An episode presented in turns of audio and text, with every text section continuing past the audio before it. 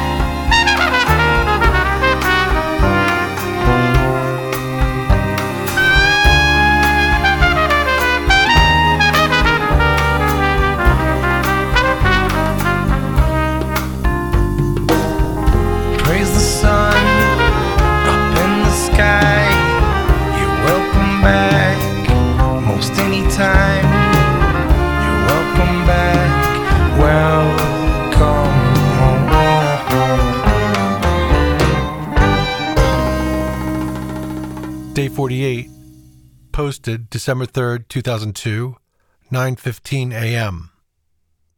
Bitch slap or bust. I don't believe for one moment that Willy had any intention of setting foot in New York City again, so long as he was recording Bitch Slap, that is. Who could honestly blame him? Who knew that out of a city of 11 million people, it only took one to make life there so unbearable? He couldn't get out of there fast enough. Neither could I. Willy must have been very busy lobbying for our return to work in LA because I actually got a call from Shorty Pants on Thanksgiving. Where's Willy? Where's Willy? Where's Willy? Shorty, can I call him Shorty? Didn't even bother with niceties or kibitzing and got right to the crux of the matter. What a surprise. What the fuck does he want? Hello? I want to know what possible advantage there could be to fucking recording in New York. Why, hello, Shorty Pants, and how are you? I thought to myself. It was an interesting question, one that I felt would have been better asked before we all got on planes to go there. That is to say, the band and the entire crew, save one. Still, I was being asked a legitimate question, and he was obviously looking for some sort of list. So that's what I gave him. Uh, hmm. None. I guess I can be fairly persuasive when I want to be, because Willy called me shortly afterwards to powwow about studios.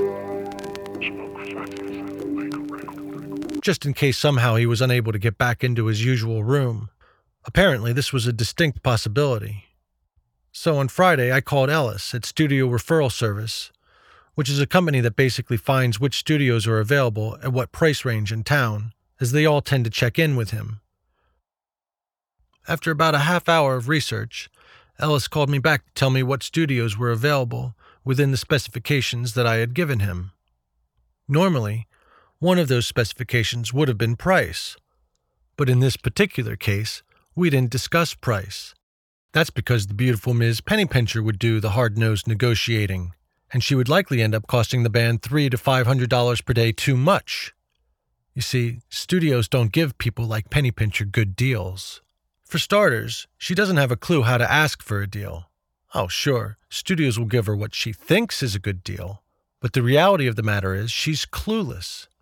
The studio will quote her $2,500, she'll bitch, and they'll come down 300 Before you know it, Bitch Slap will be paying $2,200 for a $2,000 a day room that they were paying $1,800 a day for just two months ago.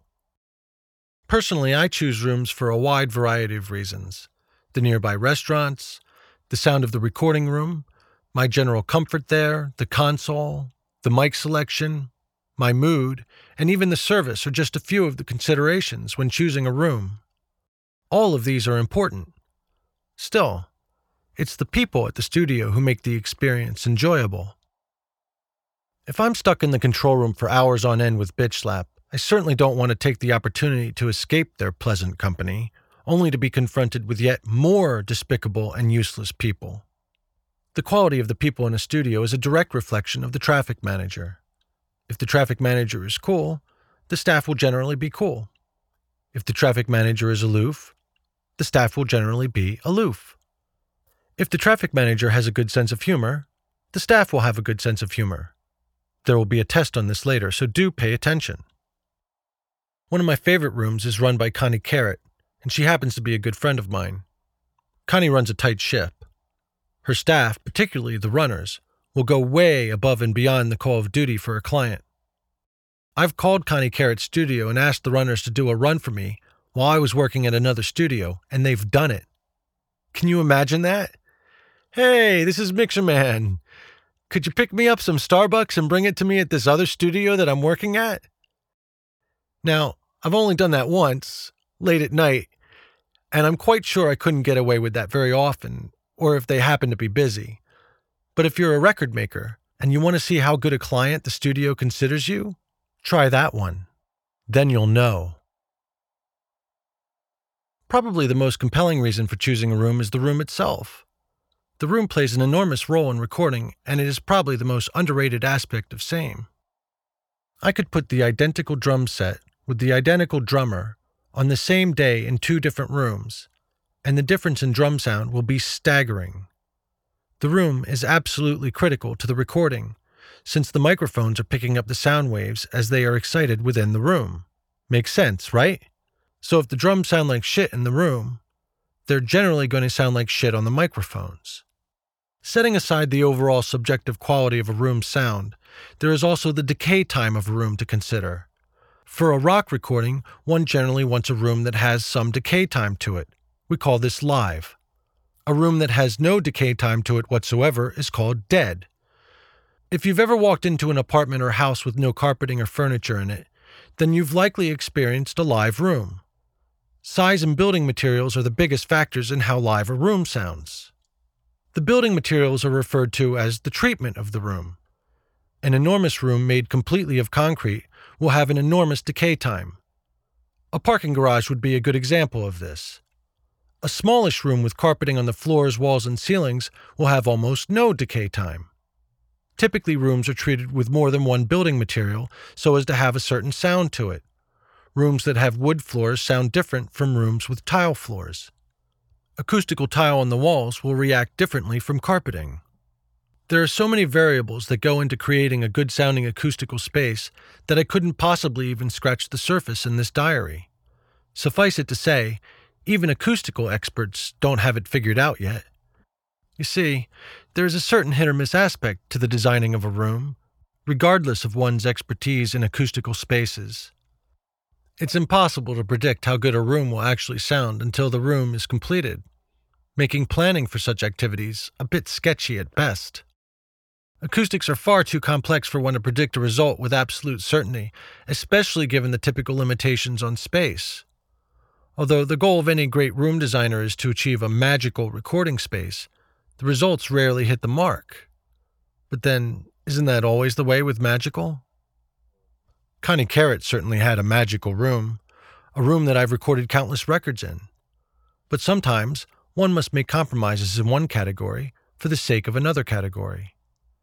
It was Willy's feeling that the control room wasn't big enough for Bitch Slap, which to me was an advantage, as it might keep the members of Bitch Slap out of the control room. But this was Willy's show, and Willy was desirous to work at the other room on the short list, which was no surprise to me, for this was Willy's room, the room where it all began.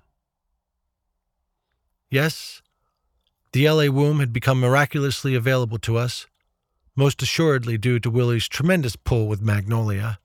I assure you, 12 hours of Penny Pincher's berating couldn't match one of Willy's tiny little, could you do me a favor, requests. I'm quite sure that Magnolia will jump through any number of hazardous hoops in order to keep Willy in the womb. I can certainly understand why Willy likes working at the womb.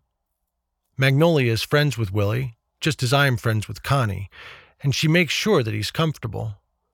I'd even be willing to bet that Willy could call from another studio and get coffee delivered to him, which is now my barometer for one's importance as a client. The womb also happens to be a place where the band is comfortable working, and believe me, it's always advantageous to have the band and the producer comfortable. Hell, I can't think of a more comfortable womb anywhere. So, starting Wednesday, I am to set up to record Bitch Slap yet again. I still don't know who will assist me in this setup. Regardless, I have been assured by Willy that this is the last time I'll have to do a full day's setup on these sessions. I have accepted those terms wholeheartedly. For this time, it's bitch slap or bust. Mixerman.